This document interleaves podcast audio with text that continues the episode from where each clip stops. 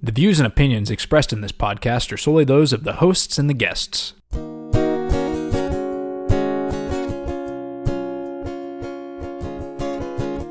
Hello and welcome to Two Millennials One Podcast. I'm your host, Ethan Gable, and today we're talking about Democrats.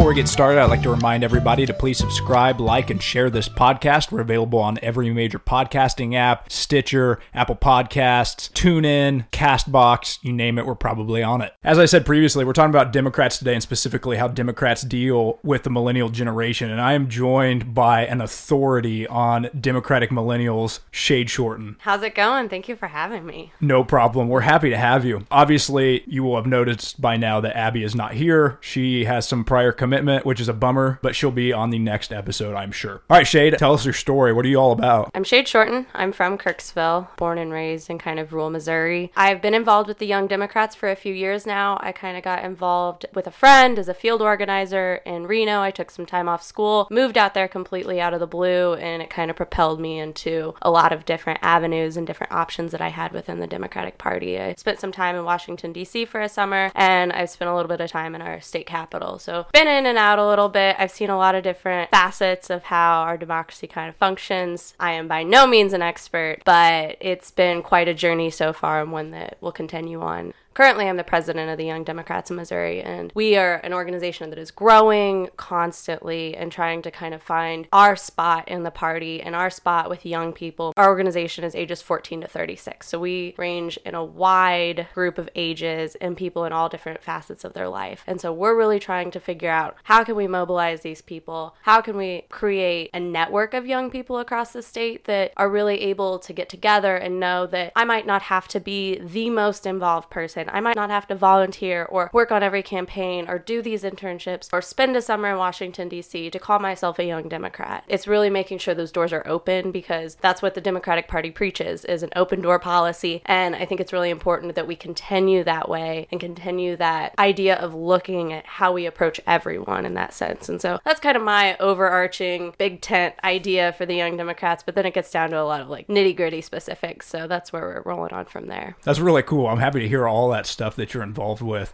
What led you towards the Democratic Party? Was that instilled in you as a young person, or was it something you discovered along the way that, hey, this is a group of people that are more like what I believe in? Yeah, well, it really did start when I was young. My grandma was really involved with the Democratic Party on a very local level, and she was a delegate for President Clinton in 92. And when I was little, she always needed a road trip buddy, so she'd take me with her, and I'd hold the map and I'd point the directions, and we'd go to lots of different campaign rallies and parades and different meetings and town halls. When I was in like an eighth grade or something, I was like, I'm a Democrat. But I had this coming to moment. I was like, Am I a Democrat? And I went through all of these things and kind of realized that that is where I fall into in all my ideologies and kind of my ethics and where I think that our nation needs to move forward with. And since then, it's just been a growing passion of mine. It wasn't anything that anyone made me believe. I mean, growing up in Northeast Missouri, it's not necessarily the most popular group to get involved with. I found it hard during high school a lot because none of my friends were Democrats. You really had to hold strong to your convictions and know that, like, at some point, you were going to find other like minded people out there getting to college and getting to meet people and finding other individuals that were already involved with the party really propelled me to be able to kind of create not necessarily a career, but a really great passion out of it. My involvement with the party, or just the idea of politics in general, has really grown, I would say, over the past two years. I've always thought I was interested and made it a passion of mine, but it's really become into something more. Hearing your story reminds me a lot of my own. I had the exact opposite situation as you. Northeast Missouri, very conservative, and you are that liberal person in there, and that obviously presented challenges. And in my hometown is very liberal, and I was the conservative flower child that preached small government and no one agreed with. And obviously, I've abandoned all of that at this point. but I can relate to that, and I understand what you're saying that's tough. And it's cool to hear how that translated into some resolve for you. It sounds like it strengthened your positions and your beliefs having gone through that. And that brings me to my next question. We are on the verge of an election here. The primaries coming up on August 7th, and this episode will drop the day before. A lot of talk of blue waves, a lot of talk of a resurgence in response to Trump down ballot. Is this something for real, such that Northeast Missouri is going to experience maybe this groundswell of Democratic support? I think that's something to be really careful about when Democrats talk about this blue wave is that it's not something that's going to happen to us. It's something that like we've got to rock the boat. We've got to make that happen. And I really do think that in a lot of places this blue wave is going to happen. People are getting out, they're mobilizing, they're knocking doors, they're making phone calls and they're really making a conscientious effort to step up and say, "What am I going to do this time to make sure 2016 doesn't happen again or doesn't happen again for a long time. 2016 was kind of, for a lot of millennials, it was the first big election that happened to us that really rocked our boat and we were like, oh, wait, things aren't always going to be necessarily always okay or even moderately okay. And this blue wave, I'd like to hope that it's going to hit Northeast Missouri just as hard as it hits anywhere else. But the reality of it is, we just don't know. We've got to look back and see how things have gone before. And up here, Missouri is not a red state. We constantly call it a red state, and people say, but I really think it's purple. And I think it flips. I know it flips back and forth. And so we've just got to make sure that even in our rural areas, people are showing up. August 7th, we have some incredibly important primaries, a lot on the Republican side, and we have right to work on the ballot, which is huge. And it's it's become a little bit of a political issue, but it really isn't. It's a working man's issue, a working man and woman's issue. This is cliche, but unions are a really big backbone of the state and a lot of states. And we've watched as other states that have brought right to work in, they have lower wages, their economies are worse. And Missouri needs to continue doing everything it can to stay on the right path. And if we let right to work pass, all of this work that people have done, all of these 30,000 signatures people have gotten just to put it on the ballot to make it an option for Missourians, I think will kind of go to waste. And I think it's really important that we don't see this primary election as just a small thing before the actual 2018 midterms, that we show up and we treat this as just important of an election as any other election because it kind of is. It's exciting to hear you talk about this. I'm not a Democrat by any means, but hearing you as a young person, you understand what happened, you understand how we got to where we are, and I'm not putting the blame of where we're at now on the feet of the Democrats. I'll spread it everywhere. We all did this, but it's promising to hear that you know what needs to happen and yeah, going into the rural districts, and a Republican has won 40 years in a row, but still being there and showing your platform and making your position viable, that's positive to hear. And I hope that is happening in more places because we do need the confluence of ideas from both sides, three sides. You just need more. You can't have that uh, stagnant rule that seems to exist in some places. So that's really positive to hear. The vast majority of people that listen to this show are millennials. I don't know whether they're heavy voters or not. What does the Democratic Party have to offer them? I get this question a lot. Like, how do we get millennials involved? How do we get them here? I hear a lot of millennials say, well, you need to offer us something. Well, what's going to draw us to the party? What's going to bring us to your doorstep? But I kind of turn that around a little bit. And I got a lot of friends that haven't always been involved in politics or haven't always been interested, but they might do an internship or they go volunteer for a campaign once. And then just getting your feet on the ground and getting them wet and kind of seeing what it's all about can really propel you in and kind of give you a reason to get involved. I think millennials need to know that these people that are voting right now, that are making our laws, that are sitting in office, that are running all of these advertisements are not going to be there for a long time coming. We've got to step up to the plate and say our voices matter just as much as yours. They always have and they always will, no matter what age you are. We've really got to say we're going to do this. We are going to get involved. We're not going to sit back and let other people do it. Sometimes I think for millennials, it is a little bit an offering. It is like, well, your policies don't fit my ideologies. So why would I show up and why would I do this? But if you don't get involved, you can't ever make those policies fit what you want them to say or how you want them to make you feel. I think that is the same for millennials and young people that are in urban areas and in rural areas too. I've noticed this a lot up here that we talk a lot about young conservatives that are in college or in high school feeling ostracized or kind of different than their peers because there's more people people in their area that are maybe more liberal, democratic leaning. But I would kind of twist that around and say, well, what about these young liberals that are living in really rural areas? I think their voices are just as important. And by kind of turning that narrative around and at least acknowledging both sides of that situation, I think that it can make a lot of people a little more willing to let their voices be heard. We shouldn't ask young people to always say, I am a Democrat or I am a Republican, because I think that alienates them from the entire process. So, just as Democrats need to open their doors, they need to say that, well, we'll let some other people in, we'll let other ideas in, so more people get involved. So true. And as you're saying that, I'm thinking about what you said previously this idea of needing to grow the tent. And you can talk about the divide up and down the Republican Party currently, but if you think back just a little bit ago, there was divide up and down the Democratic Party with Hillary Clinton and Bernie Sanders, and you have this more progressive uh, Democratic socialist wing, and then you have the more traditional centrist. I mean, you guys have just as many divisions and factions as a Republican Party or a Libertarian Party or any political party. However, you guys were hit on that as far as we didn't get that tent big enough. We all kind of went with this one direction. We're going to use our super delegates and all this to make this thing happen, and it was going to happen regardless. You can argue it for Bernie all you want, but it was going to happen. But that, like you said, that alienated a big chunk of your party. And how many Bernie supporters went and voted for Trump, which I could never justify or understand. But I mean, that phenomenon happened. Clearly, are we looking at other strategies in this upcoming election of how do you grow that tent? How do you welcome in the progressives and the centrists and make this Democratic Party actually something that can compete with whatever the Republicans are doing? I don't have a great answer for that, but I'm a little more of a centrist Democrat.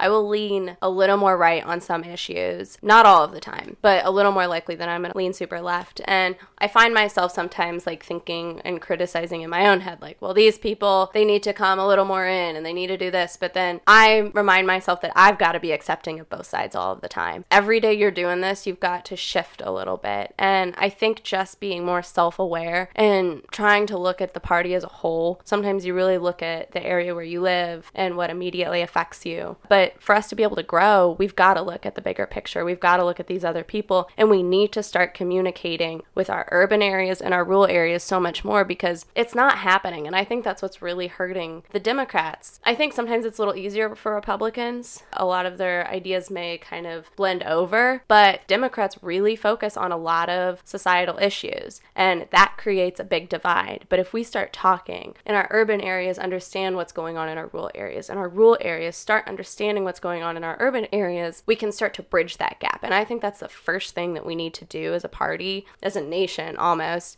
people don't know what's going on in other areas. And I watch it even with our own state party that's functioning, and they do a really great job. But there's still a divide with how our party operates. There's still a divide with how our campaigns operate, our statewide campaigns, and making everyone feel included because we will alienate and we will send Democrats over to the Republican side if we don't start listening. That's the thing I am most worried about. My mom is a chair of a local county party of Democrats, and that's a really big issue. And it's how do you make these people that are older and younger in these communities really feel like their voices are heard or they matter? I think until Democrats really figure out how to do that and they at least make it a priority, we're not going to be able to grow and we're not going to be able to widen that tent and make 2018 really the election that matters for us. I think you are seeing the Democrats figure that out to some extent. I mean, you're having some legitimate Democratic socialists win in places or upset centrist candidates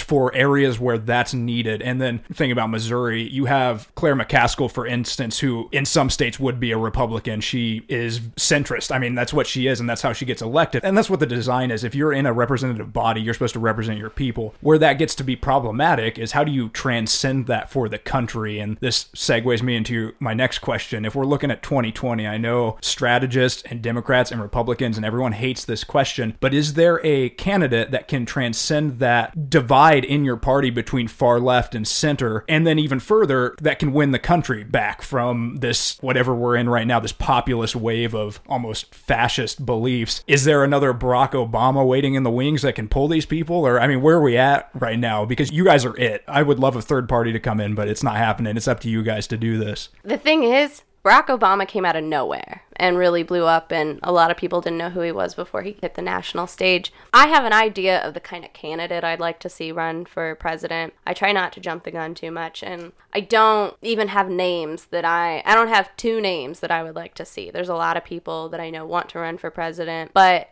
I want to see someone from the Midwest, from the center of America run.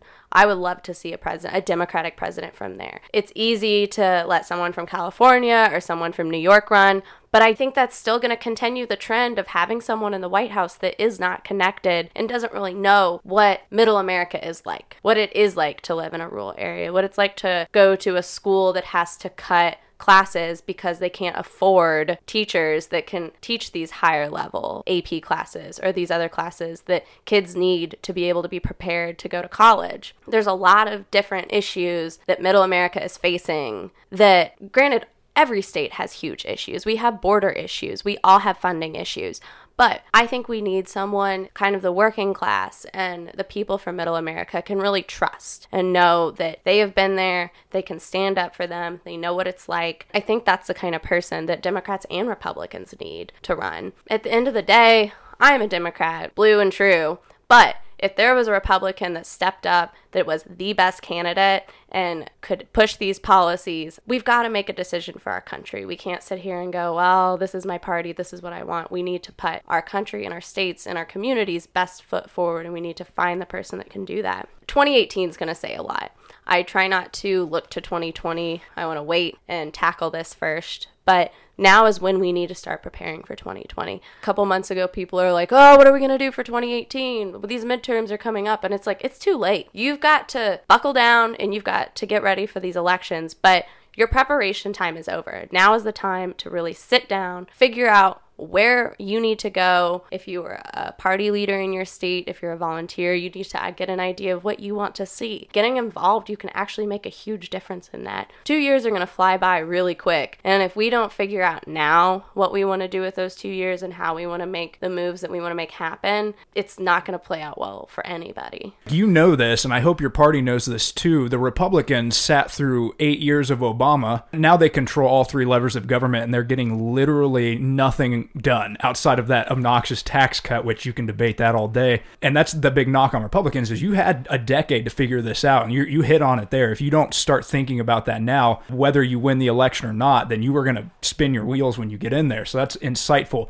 And just general props to you. What you described there previously was you would put country over party, and we simply need more of that. You can be the most staunch Democrat out there or Republican out there, but when it boils down to it, yeah, we've got to start putting our country over our party. So hearing you say that, if you ever run for political office, I'll vote for you. I don't even care what you're saying. That right there is enough for me. I hope that's instilled in more younger Democrats and Republicans, and I, I think that is the knock on the Republican Party right now is it's not country over party, it's party over country. And look where we're at, folks. That's what that gets you. It's not good. It's not good. All right, so play a hypothetical with me. Let's say you guys take the House and the Senate and you get your own president in 2020. Is there talks that you would, as a party, perhaps push for an amendment to eliminate the Electoral College? Is there talks of like, hey, we need to restore voting rights? We need to make it easier to vote than harder to vote? Because, I mean, you guys have had power in the last 20 and 30 years, and there have been attempts to do these things, but ultimately it hasn't happened. And you guys have cost yourself now two elections, 2000 2000 and the one that just happened in 2016, I feel like Democrats need to, for the sake of the country and for the sake of their party, step up and make some of these changes where truly the best, most favored candidate wins. Are these things you're talking about? Because I couldn't find anything in the platform about removing the Electoral College. There was stuff about voting rights, but I think that's something as an outsider that you guys should be talking about right now. I can't speak for everyone, and I'm not even sure exactly how I feel about removing the Electoral College. There's been two elections elections that it really hasn't worked out for us. But the idea of the Electoral College, just in the fundamental sense, it really isn't a terrible idea. I think the way it's worked against us in a lot of ways is that it's made a lot of people believe that their vote doesn't matter. That when they go to the polls, or if they even do go to the polls, it's just almost worthless. You can kind of battle that a little bit because if you live in a red state, if you're a Democrat, your vote's not really getting there and it's not showing what you want. I do think the popular vote is really important, and I, I don't know if we should jump the gun on that quite so yet. And I think that's something that we need to address. But I don't know if it's really helpful to Democrats to put that at the forefront of our platform if we were to control the House and the Senate and the presidency. I think there's a lot of more really important things that we need to tackle first. I completely agree with that. I just think it's something you should be thinking about because Republicans are systematically making it harder for you guys to win. You can point after state after state where 60% of people are voting for Democrats, but Republicans control 60% of the legislature. They are purposely trying to eliminate your party, and something needs to be done. I agree, don't run on that, but if you guys control all three levers again, something to think about from a an anarchist sitting here talking to you. We'll jump back to local for a second, but I do want to ask you what are your political aspirations? Clearly, you are educated, you're involved, you're a great public speaker, you have ideas, you're not too far one way or the other. You would make a perfect candidate. Do you have plans on doing anything like that? I'd really like to run for office one day, and it's not so much of a I want to keep my career going or whatever kind of idea about that, but I grew up in North Missouri, grew up on a small elk farm, which is interesting in its own, and my mom and my grandpa owned a rural waterline construction business. I went to a small Catholic school in Macon, and I was surrounded by a lot of these rural issues, and we've got a lot of things that are on our plate that aren't getting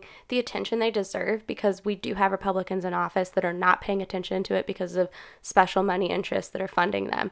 Things like foreign owned farms. We have a ton of foreign owned farms, and I want to live next to someone that I know. Just as much as anybody that's in town wants to know their neighbor, I want to know who's owning this land, and it's not some foreign company that's coming in to farm it so they can get tax breaks or they can make more money just because they're coming in and they're owning American land. I think Americans should own American land, and I don't think that's a controversial issue, but it is. And the people that put that in place were Republicans. They let those laws slide. If you want to say, oh, I'm pro America and I am a Missourian and I care about our farmers, well, then show up and actually do care about your farmers instead of just making this facade. And that's kind of where I want to go with it. I care so much about this community that I grew up in. My dad's a small business owner. And so many people are like, well, I just assumed you'd be a Republican or all these things. But you can't let these ideas define you. You have got to be able to have your own ideas and know why these issues or why being a Democrat is the right thing to do. And it's not always the right thing to do. But going back to your community is where it's the most important. And I really enjoy where I grew up. I think Missouri is straight up one of the best states. I had a teacher when I was in middle school refer to Missouri as the armpit state. And I just remember being really offended by that. I was like, well, maybe not completely wrong, but I still didn't like it. It's just knowing that these are the people you grew up around. This is the community that helped you. These people deserve someone that's going to have their best interests in mind. Right now, I'm still young. I don't know everybody's best interests, and I can't claim to say I have all the answers, but I know that we deserve to have someone that's representing us. And a lot of communities don't have a solid voice that is independent in their own right. And to continue to stay independent and continue to be able to have your own ideas and not be tied down by someone, I think is the most important thing if someone even wants to run for office. I'd like to run for office one day. If that's not the case, it's just fine. But I think that making sure that our communities are strong and making sure there's people that are watching out and are advocating for them is the most important part. Have you ever fantasized about where you would enter at as far if you were going to run? Are we talking city council? Are we talking state rep? Thinking state senate? Where are we looking at? I'd like to run for like a state rep or a state senate position, but that's not to say that I wouldn't ever be interested in running it for the city government. I've watched a lot of great people run our city and a lot of great people dedicate their lives to public service in Kirksville and Macon and the surrounding communities. It's kind of one of those things when it's the right time and the right place. I'm young, I'm still kind of deciding where I want to get a job. And it's going back to that thing where it's kind of frustrating. It's like, man, I really like living around here. I really like this community, but it doesn't always have the job opportunities that I need to further my career right now. It's almost disheartening to know that I'm going to have to leave for a little bit to build my career and to do these things. I don't want to leave the state because I really like my state, but it's one of those things that we all kind of have to realize at one point that you're going to have to get out, you're going to have to go somewhere else, and then being able to come home at the end end of the day and knowing that your community's still going to be there to support you and that you can come back and give back to that community that's done a lot for you, I think is really important. And for kids to be able to leave and to be able to further themselves in their education or their experience, I do think it's important for them to come back to their hometowns and do what they can. But at the same time, we as a party or the elected officials really have got to make it a priority to make sure that these opportunities, like bringing tech jobs to smaller areas or making sure that these kids, if they want to stay in their hometowns, they can. They, they have these opportunities. I think we need to make that a huge priority because we are watching a lot of kids and young people have to go to larger cities to get that experience. And it's frankly not always fair. That's a really big priority for me because I'm entering that stage in life where I'm finally like, oh, I've got to do that now. It's not something that was in a distant future and it's not something that I can just kind of talk about, but it's really a reality. You have very good insight on what is affecting millennials as I mean you're going through it but you're picking up on it, you're distilling it and you're able to spell it out. Are you going to be the one that breaks the glass ceiling? Ooh. Do you have any ambitions that high? Yeah, I sure do. Perfect. I'd put myself aside and say I hope someone gets there before I do. But it's definitely been a dream of mine for a while. I know in eighth grade they did these prophecies and stuff, and they were like, Shade's gonna be the next Hillary Clinton. And that was way before any of that stuff happened. And I was like, well, I have brown hair, so I'll be like something different.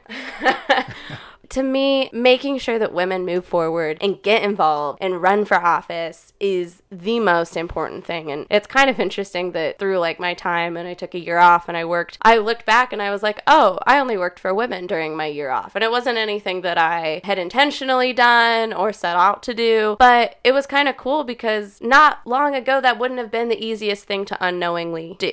It's not something that I'm like, I'm only going to work for women. But I think it's really important to put ourselves out there and talk to your peers and let them know that if they want to run for office as a woman or they want to do this, that they should. There's been many of people that have put their input out on that and probably studies done, but they always say, tell someone they should do it. And so this is my moment of being like, if you want to run for office, if you want to do something, if you want to apply for that job, do it. And don't worry about being the best because most likely you might be and you just don't know it. You might sit there and consider, oh, I don't know, someone might be better than me. But you may be the best person for that job. And if you don't actually show up and stand up and speak up for yourself, then somebody else is going to do it and you're going to have to take the back seat. So go, girls.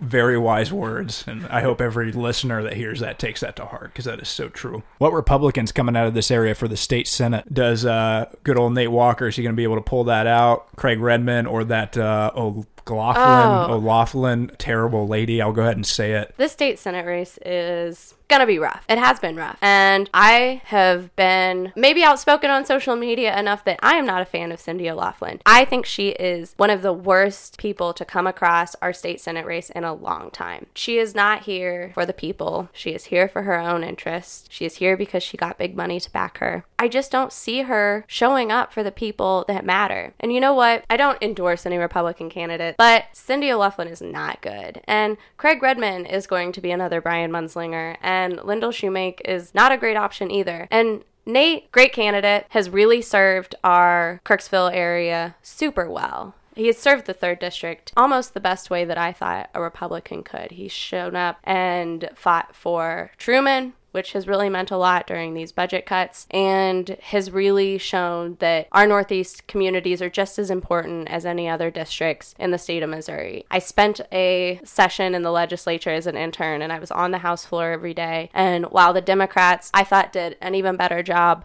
I thought Nate really outshone himself and did a great job working and within his votes and standing up to his party. And that's the thing with these Republicans. If you are a Trump Republican and you cannot stand up to your own party and you cannot say no when you need to say no, then you don't deserve to represent the 18th senatorial district. There's a lot of working people here. There's a lot of people that deserve someone to stand up for them. And Cindy Laughlin is definitely not the person to do that. I concur on all accounts. Last question. Why are Democrats so much more accessible than Republicans? Why can I not get a Republican to appear on this podcast? Could you answer that for me?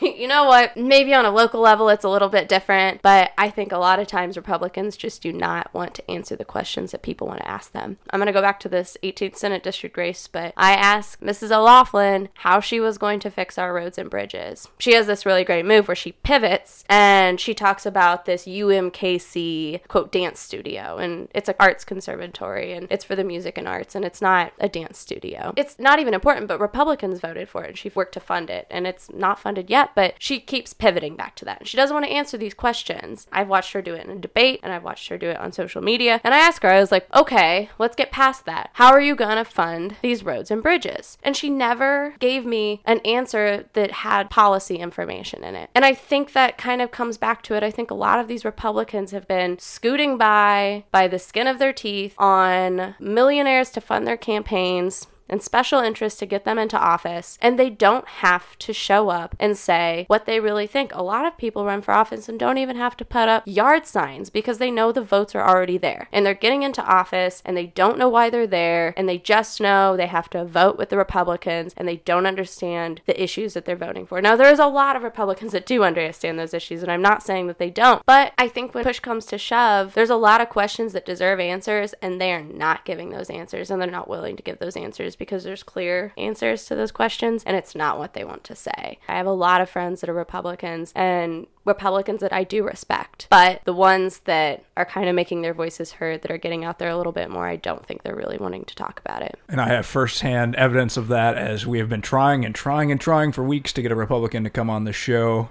Zero and I reach out through a Twitter comment to a Democrat, and Shade Shorten's here in person, giving an interview, answering the tough questions. I cannot thank you enough for appearing. Thank you for sharing your information about your party, and that was enlightening for me. Even I try to stay connected politically, but that was good. It's it's nice to see what you've done with your life and where you're headed, and I, I wish you the very best in any political aspirations that you have. Thank you so much. This is my first podcast I done, so I would say it went really well. Right on. Last thing, we end every podcast with a song pick of the week, so I will give you like 15 seconds to think about some bop or jam that you've been rocking out to. And if you could share that with our listeners, we would really appreciate it. The one that I have been listening to today on repeat, which there's a lot of them, Ariana Grande has been up there. But High Hopes by Panic at the Disco has been at the top of my playlist. Always a good pick with Panic. I'll throw out there Mess Her Up by Amy Shark. I know I've been suggesting a lot of her lately, but uh, that gal is awesome. I love her tunes, so check those songs out. Thank you all for listening this week. I hope you enjoyed the interview with Shade Shorten. Follow her on social media. You got a Twitter handle or anywhere you at Lampshade, C H A D E. At Lampshade, perfect. We'll link to that. Thank you for checking us out, folks. Have a fantastic week.